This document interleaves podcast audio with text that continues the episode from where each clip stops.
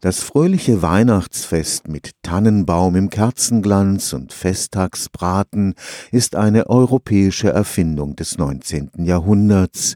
Der Heiligabend im Mittelalter war noch stark von den vorchristlichen Bräuchen rund um die Wintersonnenwende geprägt.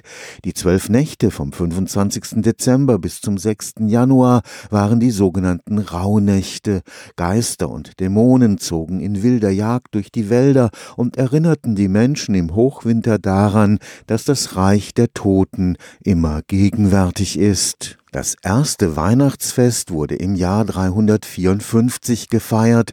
Der römische Kaiser Theodosius I. machte das Christentum zur Staatsreligion und legte den 25. Dezember als Geburtstag Christi fest. Die Kirche versuchte von Anfang an, die Heiden zum Christentum auch dazu zu bewegen, dass alte heidnische Bräuche eben dann mit dem christlichen Gedanken verbunden wurden. Diese Tage rund um die Wintersonnenwende sind ja in vielen antiken, auch orientalischen Kulturen wichtige Festtage. In Rom wurde ein Fest zu Ehren des Saturn begangen.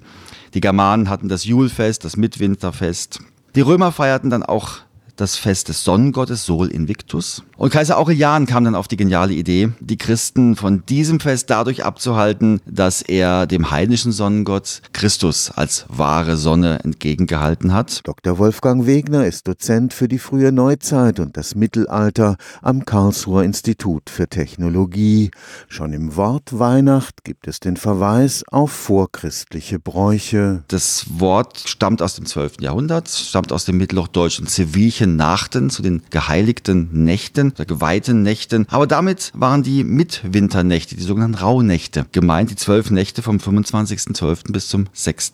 Januar, in der die Germanen glaubten, dass die Dämonen und die Hexen herauskämen, dass man sie sehen könnte und dass sie eben unter anderem mit Feuer, mit Ausräucherungen, aber auch mit lärmenden Umzügen bekämpft werden könnten. In diesen Tagen gab es auch den sogenannten Julfrieden. Waffen sollten ruhen, persönliche Streitigkeiten wurden beigelegt, also auch da der Friedensgedanke, der auch das Christentum hat, ist aber auch da vorher schon vorhanden gewesen. Wachs war im Mittelalter teuer, so brannten Kerzen vor allem in den Kirchen. Das war ein relativ dunkles Weihnachten und nicht so wie heute. Beim Essen sollte man auch nicht vergessen, was heute auch kaum noch jemand weiß, dass ja von dem 11. November bis Weihnachten Fastenzeit war. Am 23. und 24. Dezember, das waren die Tage des größten Fastens, da war also wirklich nur Brotsuppe, getrocknetes Brot erlaubt. Es waren auch keine Feierlichkeiten erlaubt, kein Tanzen, gar nichts. Und am 25. Dezember, das war dann im Prinzip der Tag, wo dann das Fasten beendet war und dann wurde ein großes Festmahl gemacht. Was dann am 25. Dezember zum Festmahl aufgetischt wurde, hatte immer auch eine symbolische Bedeutung.